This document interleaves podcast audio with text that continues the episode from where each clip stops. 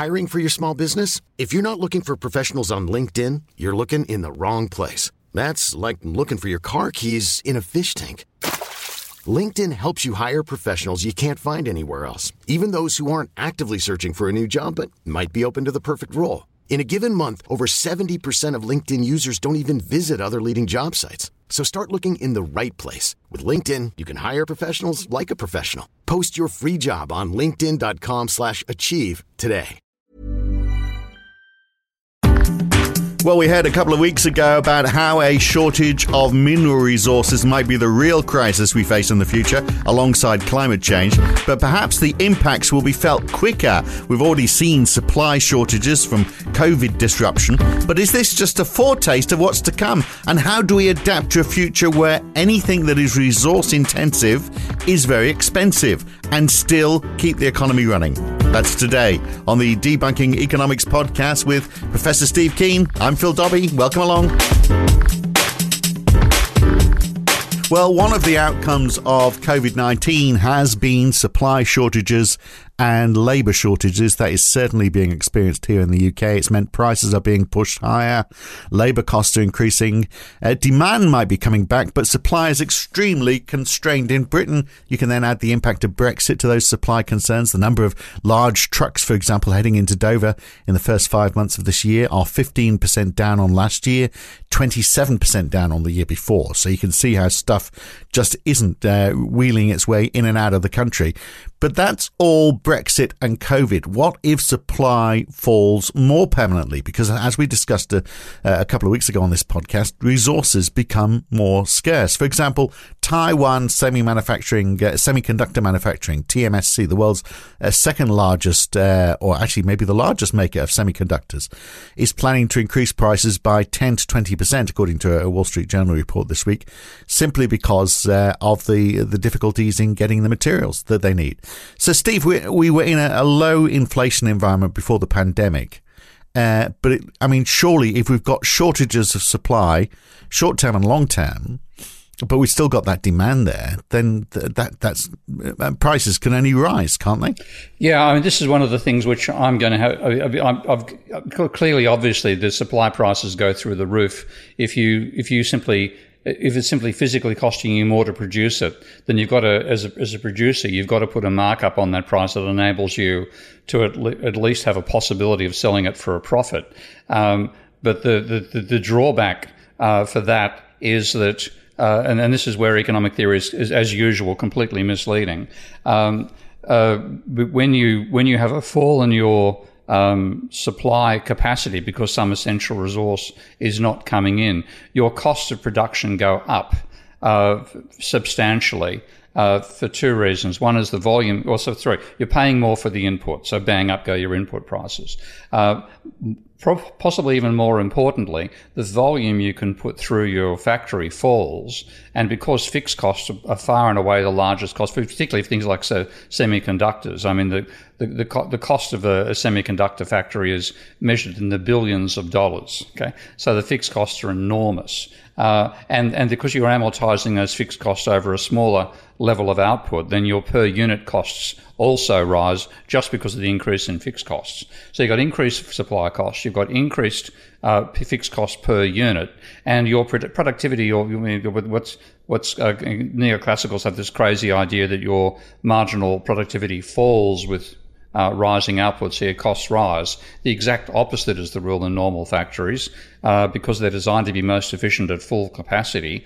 As you reduce it, uh, as you're forced to reduce your out level below capacity, uh, the cost per unit, uh, variable cost per unit, also rises. So everything is driving up price. Uh, driving up costs, and then if you're doing what virtually all manufacturers do, and that's markup pricing, you you have a you know have a cost level predominantly determined in most industries by your wages, and then you mark up on top of that. Um, uh, that that tendency means you're just going to simply pri- going to be forced to pass on the prices. But then what happens? This is the, the tricky bit. Uh, is, is Is this a sustained push for inflation, or is it going to mean your demand collapses? And uh, and that's the part that I, you know, I'm I'm still scratching my own head over. My, but I mean, it, but it's it's finding its level, isn't it? Really, because if if there's a shortage of supply and you can't produce as much, then uh, then there's not going to be as great a demand. So so higher prices are. I mean, as you're saying, a lot of it will be sort of driven by the cost, which will increase because of uh, costs along the supply chain. But there'll also be an element, won't there, of just charging what you can get away with. If you're producing something and a lot of people want it, and uh, there's not many of them, then you can go, well, okay, I'm just going to give it to whoever's going to pay the most for it. The question is whether there's enough of those for you to be profitable. Uh, and, and like actually, so I saw some uh, an interesting uh, um, when you're looking at you know my, I mean, my, my, this is my Elon Musk fanboy stuff. Checking out the um, the the uh, costs of the solar uh, Solar City, the, the the roof tiles that. Uh, Uh, an offspring, off, off, uh, a spring, a spin-off from Tesla produces that are both roof tiles and solar collectors, and they said that them their costs were higher because the volume of sales was lower. Now, at a certain, if you, this keeps on going backwards, uh, it gets to a point where you you you simply can no longer price it at a level that it, that it's a mass. Uh, a mass consumption item. Uh, the only people who can afford it are the uber wealthy, and then a whole lot of stuff which was once mass market and was tending further towards mass market becomes niche and uh, and just the and the thing is at that level a lot of the firms producing it are going to go bankrupt. But we are producing too much anyway. I mean, that was the discussion we were having a couple of weeks ago, wasn't yeah. it? So maybe yeah. maybe we we, are, we need we to are, go through yeah. this. I mean, we don't want to go through this to the stage where. Uh, anything which is uh, worth anything at all only goes to the rich people. There needs to be a way that it can be managed through through all of society. But maybe this is the uh, the hurt we need to feel, that we consume less, so therefore we produce less, and companies will go to the wall. But that's what you expect if we if we're a, a, a society which is over-consuming, or at least over-consuming stuff. I mean, we can consume services which aren't necessarily uh, putting pressure on the environment, but actually physical stuff. We need to make less of it. So isn't it a good thing? Uh, no. it's, a, it's a good thing in, in terms of, yes, we're, this will finally um, mean that we respond to the damage we've done to the environment uh, thus far. The, the thing is that the response could mean that, that, that society collapses completely and we go back to banging a couple of rocks together. Uh, preferably on the head of the person next door has got more stuff than you've got. So that what we weren't worried about global this, warming in those days, though. No. You know, it's uh, we're, no, no, this, yeah. worried about survival. Uh, but yeah, global warming wasn't on their agenda for cavemen. No, uh, not, nothing so, like it. And and we that's what we. This is where this is Tim Garrett's work. If you look at my you know, my friend and colleague Tim Garrett, who's coming at economics from a thermodynamics uh, and uh, atmospheric physics point of view, his argument has been that uh, we we we inevitably, the more energy we access or can access, the more we'll use. We'll drive ourselves into a crisis, uh, and then we'll collapse from that. So we're back to the level where we're just the same as the other animals in the sense that all we're able to exploit is the uh, the energy. Uh, You know, the flow coming from the from the sun, uh, picked up by those solar collectors called plants, and and uh, and processed by those uh, uh, fac- uh, coal factories called animals.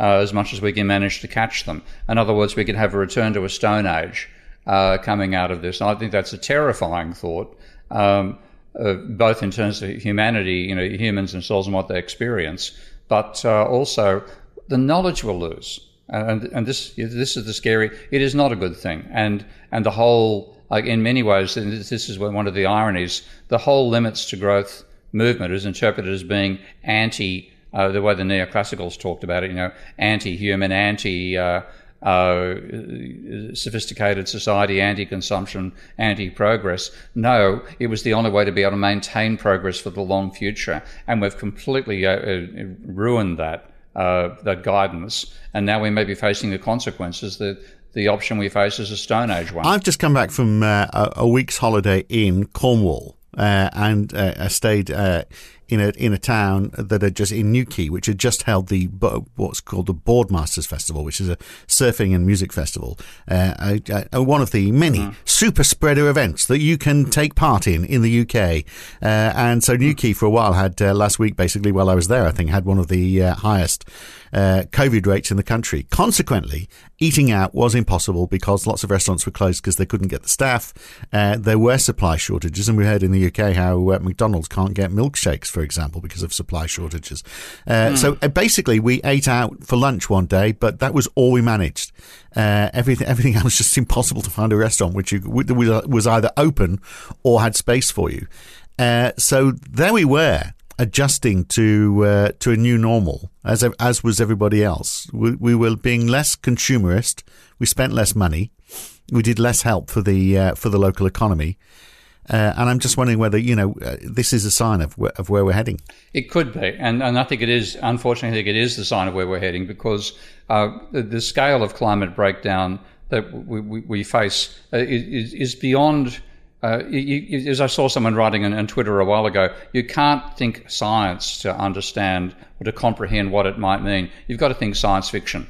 And uh, like I, I'm not, I'm, no, I'm a great fan of Kim Stanley Robinson, who wrote the, I think the Moving Mars series, or the Greening Mars, Red Mars, Green Mars, Blue Mars series, which I thought was superb. And I'm sure they're they're some of the books that inspired Elon Musk and his, you know, colonized Mars ambitions as well. Uh, I, I'm no I'm no great fan of the last book, which is called Ministry for the Future, uh, because it cops out. It basically says, oh, we we solve it all using an, uh, international bureaucracy. Well, I mean, that's more fiction than fiction, frankly. Um, or one world, one world government sort of stuff. Yeah, well, the, the Ministry for the Future comes along, and we managed to do this, we managed to do that, and thank God we escaped through the end. And I, I would have preferred, and I told the, uh, I was actually going to suggest we interview him on this program. We might still try doing it. Um, but I would have preferred to see a sliding doors ending. You know, one way we managed to survive it by doing all the right thing, the other thing, everything goes wrong and we collapse. Uh, but the opening point that he, the opening chapter, which is very much worth reading, and I think you can find that on the internet as well. You, you know, buying the book was a good idea. Uh, no, it's not as good as buying uh, Red Mars or Green Mars, Blue Mars, but still, you know, worth supporting a, a, a very a decent and far-thinking author. Um, but in that opening chapter, what he has is a wet bulb catastrophe taking place, I think, in northern India, and an entire city, everybody dies. I think you're talking, you know, like a Indian city, ten, fifteen million people, everybody dies. Uh, and that then provokes India into um, rogue um, seeding of the atmosphere to reduce temperatures, and then you have this ministry being formed so that it's an international, internationally coordinated effort to try to reverse the damage we've done, and, you know, we all let, end up living happily ever after at the end of the book, which is the part I, I think is, you know, just naive, unfortunately, given how bright the opening, or bright, bright and, and terrifying the opening was. Um, but yeah, it's something of that scale, and and and only I think when when that happens, I mean, not when you lose like a German village and two hundred people die, but when something on a, on a scale that wipes out a city or a country, uh, then we'll realize, holy shit, this is serious, and I don't think we're going to do anything up to that point. And then the question is, well, if that happens, Uh, what what could happen to agricultural production if, for example, um, a set of storms wipe out the agricultural sure we get more we get more Europe. we get more scarcity, exactly. And even without cl- yeah. climate warming, that's what we were talking about a couple of weeks ago, wasn't it? Yeah, about the scarce yeah. the scarcity of resources I- independent of climate change. Obviously, the two are the two are very linked. And is that mm. going to is that going to keep on pushing prices up? Are we are we going to get inflation because of this shortage of of supply, which is what we were talking about just a few moments ago? And and that, that is a difficult environment for central banks. I mean, there's no there's no role for monetary policy in all of this, is it? Because it, it proves it, it it is just inept at dealing with this. Because we're going to have yeah. uh, uh, we're going to have rising inflation driven by supply. Uh, if they go, oh my goodness, we've got inflation, we better push up interest rates. That, that's not going to slow the, that that impact. That is the wrong weapon for the problem. Well, it'll actually, bank, again, that's the point. It'll bankrupt the companies that are already, you know, yeah. if, if you have companies which are carrying some debt, and, and we've got the highest level of corporate debt in human history right now, uh, carrying some debt, and then you have a, a collapse in supply, which means they have to put their prices up because they're paying more for the inputs. Uh, and then having done that, their demand is insufficient, so they're losing money. And then if you say, we're going to charge you more interest on your debt, well, bang, that's just going to accelerate bankruptcy, shut the doors. Yeah. And so there's and, nothing and, they and can then, do. Yeah. There's, no, there's nothing they can do to, to solve this problem then. If we, not from a monetary, no, not monetary policy, forget it, not going to do it. Yeah. And then at the same time, we might start looking at this, although we're not, interestingly, and say, well, my goodness, prices are getting higher. Uh, I could borrow more because there's low interest rates. We've got higher inflation. Things are becoming more expensive. What a great time to borrow because uh, it, it's like free money because if, if we've got inflation, uh, then actually, you know, over time, then the, the, the value of my debt is going to decrease. And anyway, I'm paying low interest rates. And, you know, perhaps in, in real terms, I'm, it, it is like free money. Uh, If the consumer was to look at that rationally, they might be thinking like that. But they're not because they're borrowing less, because they're worried about the future. Well, that that, that is rational. That is rational to worry about the future. future yeah. Uh, it, you know, it's neoclassical rational not to worry about the future because you already know what's going to happen. But in the real world, uh, you know, the, uns- the, the I, I, one of my favourite lines from the from a Doors song is, "The future's uncertain and the end is always near." Yeah. Not that I can do Jim Morrison, but that's that's the basic. That's the basic reality. The future's uncertain. But if you if your certainty is that there's a collapse of of, of production, um, then the last thing you're going to be doing in that environment of collapsing demand uh, is is take on more debt because uh, the only way you're going to service the debt is you have a cash flow out of out of the uh, you know, way you employ the money you've borrowed. And that isn't going to happen. So you can have a collapsing credit-based demand at the same time. And all this stuff, the only way you're going to sustain anything is government money creation. Yeah. Well, that is the only way out, isn't it? Because if you if you look at that situation I gave in Newquay where we couldn't get any anywhere to eat out, we had money in our pocket to spend that was going to keep people in jobs. Those people weren't, you know, the money wasn't going into those uh, into those companies that were paying the people to work in those restaurants. Uh, the Resolution Foundation has said the uh, the benefits of COVID has been uh, one of them has been uh, that lower paid workers have now got more bargaining power because there's uh, because there's fewer uh, uh, people than there are jobs currently. So there's a shortage of uh, of labour. Uh, but I mean, I think that's only temporary, isn't it? I think the the, the long term picture is going to be that the lower income workers are the ones who long term are going to lose their jobs through all of this, and the only people who can afford the stuff that they, that, that is really needed, as you said before, are going to be the rich. Uh, so the rich are going to be the people who feel it least. So we're going to get a, a, a wider divide in society. So the, the government policy's got to be across all of this, hasn't it? Yeah, it has to be, and and that uh, you know, the, the, that's actually one reason to be thankful that M M T has started to permeate um, intellectual and policy circles these days. Because uh, when when you realise you're going to have to, you know, generate a large amount of fiat money to keep cash flow such that firms can remain uh, have their doors open, be, remain to having some level of profitability so they can continue functioning, uh, then the fact that the government can create that, you know, in in domestic currency indefinitely, uh, and it and it isn't isn't you know, going to mean that we're going to oh dear we we monetarily survive the crisis, uh, we, and and then because of that we we die because of a monetary crisis for our kids. That's not going to happen. Um, so th- there's at least the positive that we realise that it's possible in a sense to have the, the to finance this as we finance the Second World War, which is by creating the money necessary. And then that provides the cash flow that means the companies that aren't able to sell what they used to sell before the war can sell what they can during the war to the government. Back then it was dropping bombs on the Germans and the Nazis. Now it's uh, it's going to be trying to rapidly decarbonize the, the economy. And uh, and but, but if that, but if that is placing demand... that uh, if that is adding to the demand that wouldn't be there otherwise, this government money is putting money in people's pockets and then they're using it to consume, and they will be using it to consume those resources that, again, you know, we were talking about in a couple of weeks are, are going to be in uh, uh, in short supply. Uh, like, you know, the components which, which, components needed from for microchips, for example. The which, more we which is, mm, the more yeah. the more we use complicated technology in cars, for example, the more those microchips are needed. Uh, the more money we have, the more we demand it. And the more rationing we need as a result, and this is the other side. Again, I think we really have to uh, look back at what we what we what we forgot from the Second World War uh, was that as well as having a mobilisation to attack the direct uh, problem of the, you know, if if you don't mobilise properly, you're going to have to learn how to uh, to um, do the Heil Hitler salute. Um, that uh, as well was matched by rationing. So mm. you simply, you know, you had to eat chicory rather than coffee, for example. Uh, the tea, so much for tea, because you couldn't import tea anymore because that was Sri Lanka, too far away. Uh, so what you had to do was take demand out of the private sector, which is what selling war bonds was all about, not financing the war, but um, meaning that the Uh, uh, consumer economy had its money locked up in bonds and therefore couldn't buy all that much, and that was the d- deliberate intent of those war bonds. So a similar thing now, we have to, we'd have to have government money creation and rationing at the same time, and do it in such a way that it's accepted as being fair, because if it's not accepted as being fair, uh, then you have social breakdown. Yeah, well, but I mean, do- doesn't price Uh, act as the rationing factor? If you've only got a certain amount of something, then I mean, it doesn't help the you know the, the poor people, but the but the rich will just buy uh, whatever they can afford, and uh, and will control demand that way. Well, if if you if I mean, your wage it's not means it's not a healthy future, because uh, there'll be a lot of people doing without. But I mean, that would be the way the economy would figure it out, isn't it?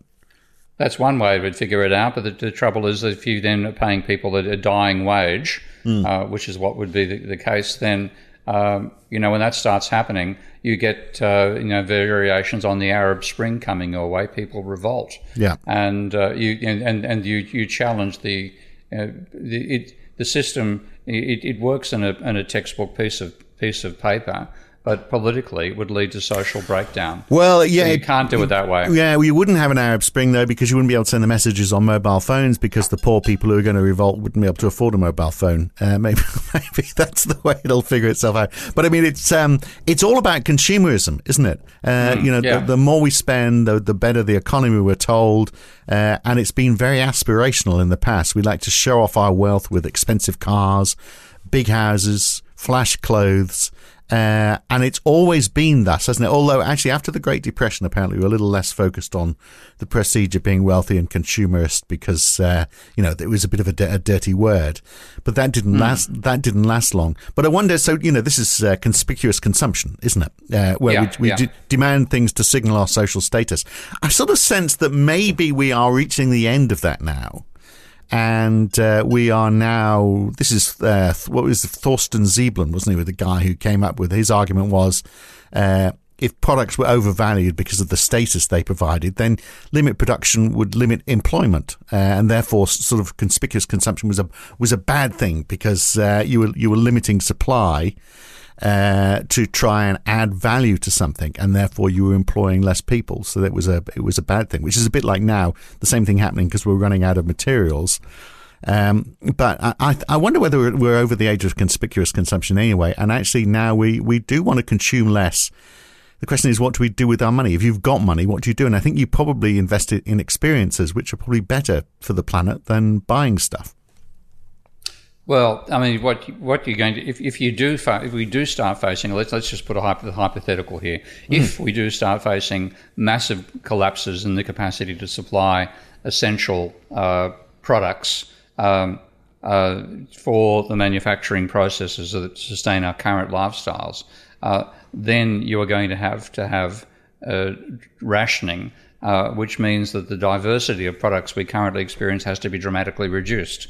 And uh, I mean, you know, you just when we went shopping a couple of days ago for the first time in three months because of the COVID outbreak here, and you walk walk past you know, the cosmetic section, and there's forty brands of of shampoo, um, and In in this situation, it comes down. You have one brand of shampoo, one brand of conditioner. If we indeed make conditioner, uh, you just drastically reduce the variety um, and and reduce the amount of energy and effort going into producing a wide range of consumer goods just to provide enough for the people to survive. But then you while are, you go through this, right? Yeah. But then you then you are saying, well, okay, we're getting rid of competition in doing that. You you are. Yeah.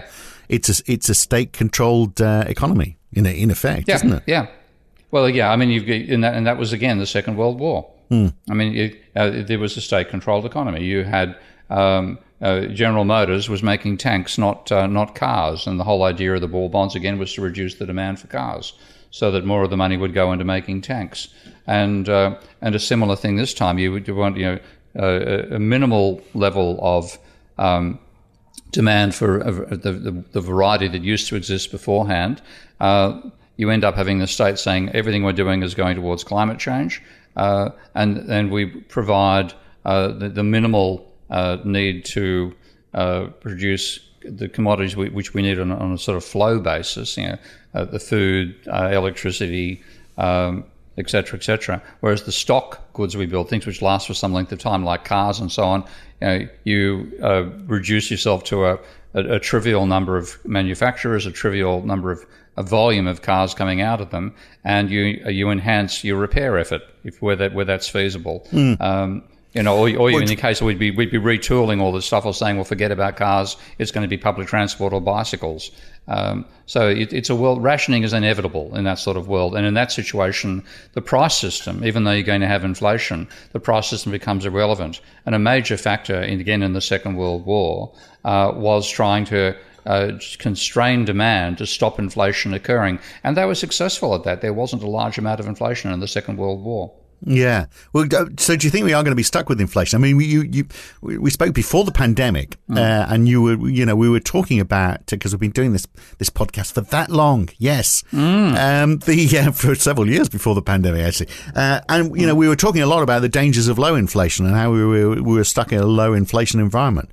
Do you think that is still the case, or do you think this whole thing about supply means that? Uh, I mean, there's two issues, aren't there? There's the temporary supply issues, which are related to COVID, and that they, mm. you know, and this is where the, the central bank speakers are all there saying it's transitory, and they they've probably got a point on that. In the, if there's a shortage of supplies for for some things for a short period of time, then you're going to reach a peak, but then as supply picks up again, that inflation is going to is going to drop down. You're not going to have sustained rises in prices that's going to push up inflation. So in that environment, perhaps you would go back to that low inflation environment that we were in before. But if we've got big issues, that there's an ongoing shortage of supply that is not to do with COVID, or maybe COVID continues to play an important part of our life, so it's part of the mix, but it's the it's actually accessing the uh, the, the minerals we need, like for example for computer chips, then uh, which, which is becoming an increasingly important part of everything we consume, then you could see inflation would become, you know, something we live with for, for a lot longer, and that low inflation environment that you're talking about perhaps isn't going to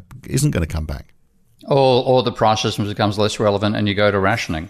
Yeah, and and and that is, and then the ration firms are provided uh, with a cash flow generated by the government uh, to enable them to produce the, the the amount that you produce, and most of those chips go towards what's necessary for uh, decarbonising the economy, rather than, you know, consumer desires to have a faster Nintendo device. Mm. Yeah, we're not going to be very happy about that, though, are we?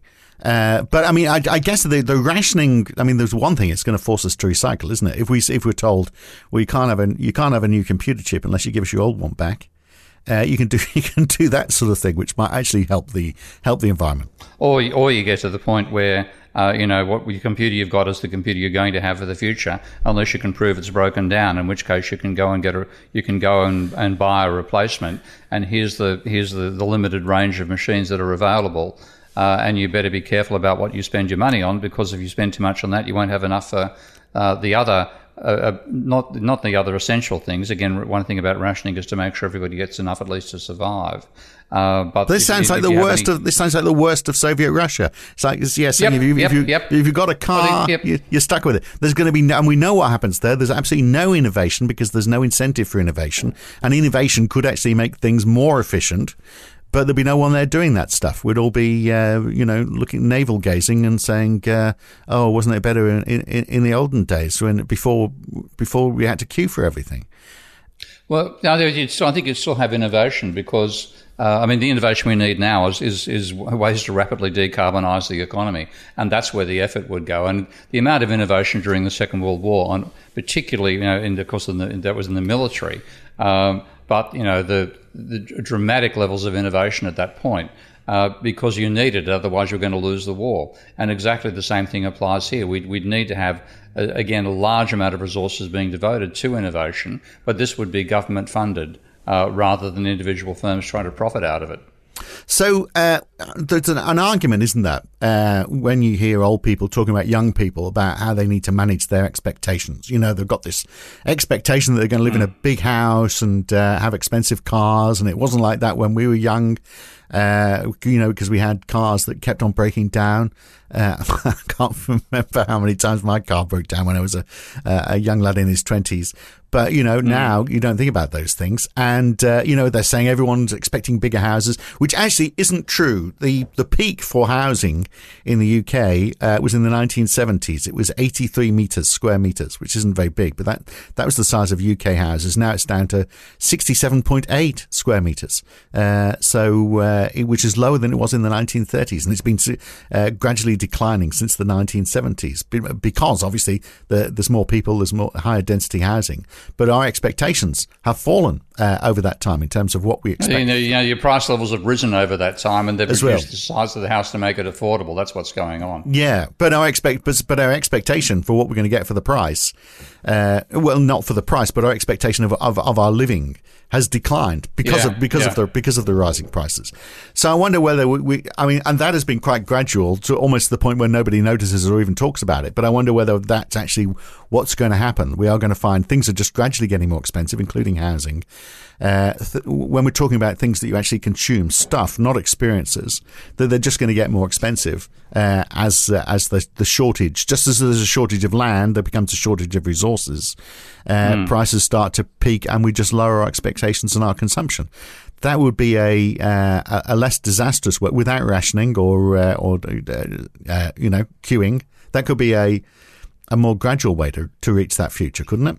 Except that again, I mean, it means you know the, the poor, the poor starve because yeah. their their wage falls below their, their cost of subsistence, and this is one reason again why I just think it's going to be rationing. Um, if we have a, if we have a, and, and that's why again, in, in, in that sense, inflation isn't the worry. It's uh, it, it's it's the it's the fact we're going to have to ration uh, consumption uh, to cope with this when you start getting a breakdown caused by climate uh, climate catastrophes, and therefore. You know, the inflation will, inflation will be transitory in the sense that there won't be a price system after a while. So what we place is a price system? Well, government right. issued strict pricing, rationing.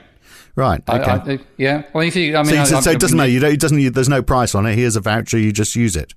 Is that what yeah, we're saying? Yeah, and that was um, that was what was happening in, in, in the Second World buying, War. I mean, buying from a government-controlled. So you really are talking out and out uh, communism, aren't you? Well, Where, no, uh, except the communism is supposed to be bountiful, which is what, of course, not what happened. But no, uh, you're talking a war economy, okay? And a war economy, you want is, is all your resources to go to the war effort, uh, just enough to keep the populace that's not actually on the front line about it. Back at home alive. Uh, their main role is to provide the machinery that's necessary for the combat effort, and, and you just give them enough to be able to stay alive and do that, and you you you, you motivate them so that they um, they accept the sacrifices, because they know if they don't accept the sacrifices, they're going to have a, a foreign horde come in and, and rape and pillage. Uh, and, and in, in a fundamental sense, that's the analogy for climate change.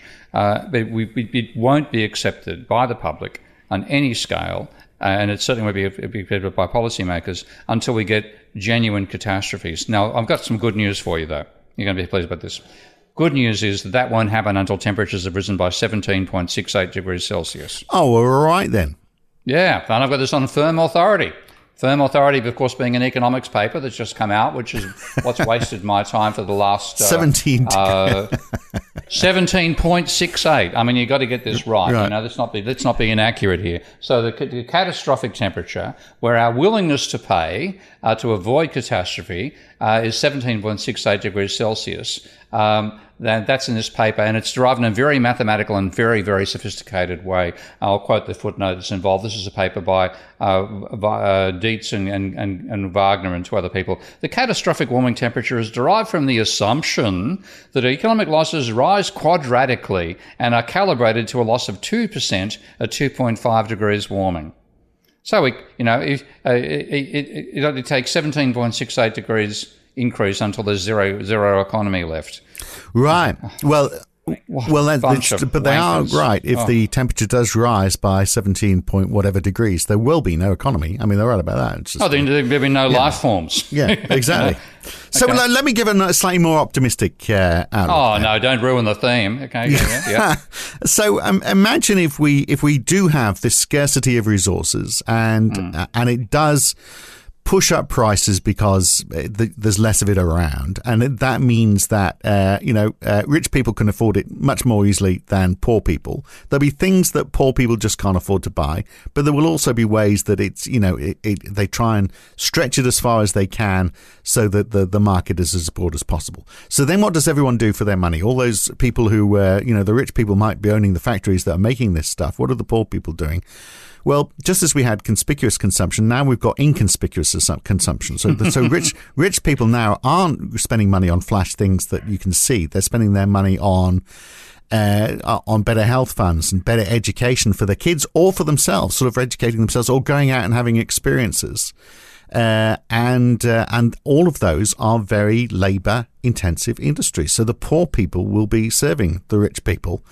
Uh, in this inconspicuous consumption age, which will be less resource dependent, uh, and maybe we just see that, that that the economy just switches more to you know to a leisure based type economy, uh, where you know you might have to you know the rich people are saying yes I, I have a massage twice a day now because I keep two people employed.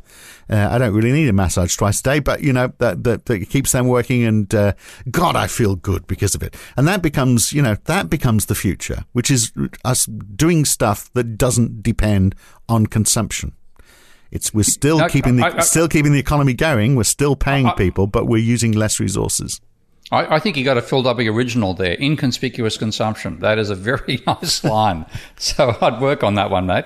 Uh, yeah, I mean, if, again, I'll come back to to a uh, a war analogy. Uh, One thing which we, we uh, which happened during the Second World War was that the royalty stopped wearing the the, the, the accoutrements of the, of the of the ruling class and started wearing ordinary clothes to show they were in it together, and they were also doing a sacrifice.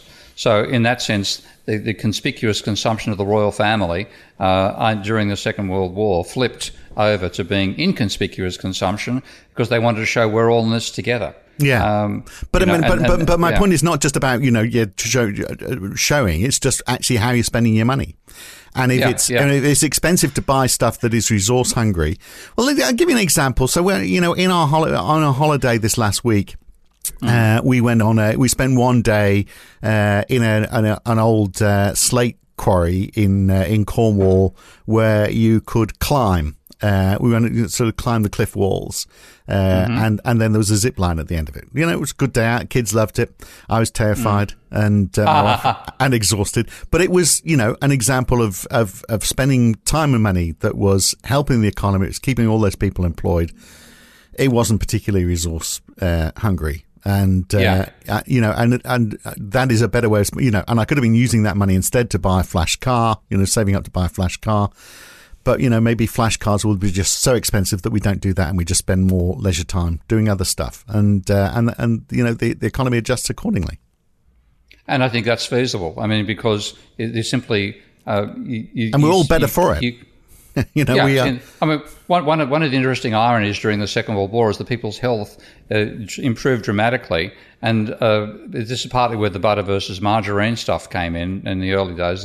But it, it turned out that uh, it was a lower stress level because it's actually the anticipation of a crisis which causes stress. Once you're in the crisis, you've got to manage it. And in fact, stress levels dropped. So people, the health health records like heart attacks and stuff declined quite radically. And of course, if you're going to do entertainment, uh, you couldn't, you know, hop in the car and drive down to the Ritz and take the whole family out for a big dinner and a, and a bash up and go watch the fireworks afterwards. You had to go walking in the countryside. And uh, so, yeah, we, we, it'd be, this sort of stuff could cause a dramatic level in our consumption. And the question is, you know, how much of what we consume uh, is actually necessary for survival? And it may be of the order of, you know, certainly in the wealthy societies, the the, the Anglo-Saxons ten, and the ten percent. Japanese. Could be ten percent. You know, I don't know. I don't know. But it's certainly less than half of what we currently consume, a huge part of what we all do. Uh, and, and especially the rich, of course, comes down to conspicuous consumption. Yeah. Well, I, I you know, and I just wondered, so that isn't that a healthier outlook to the future, that we just change our consumption habits and we use less stuff and we spend more time doing stuff. And uh, we could keep the economy ticking over with that. And and I think the you know the because you would you know, rather than poor people working in factories, the less well off would be working in these service industries where they've got that face to face connection with the people consuming their products, which are services.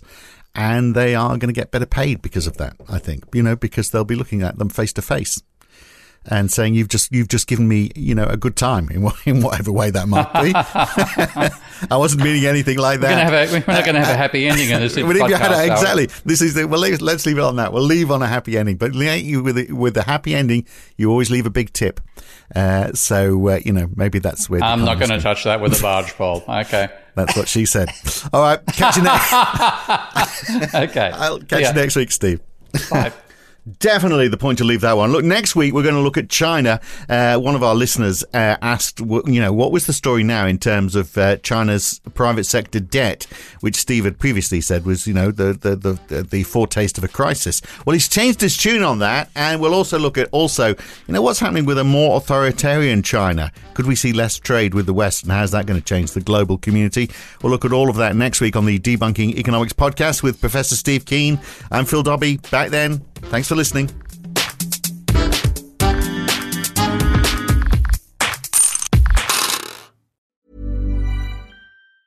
Ever catch yourself eating the same flavorless dinner three days in a row? Dreaming of something better? Well, HelloFresh is your guilt-free dream come true, baby. It's me, Keke Palmer. Let's wake up those taste buds with hot, juicy pecan-crusted chicken or garlic butter shrimp scampi. Mm. Hello Fresh. Stop dreaming of all the delicious possibilities and dig in at hello fresh dot com. Let's get this dinner party started.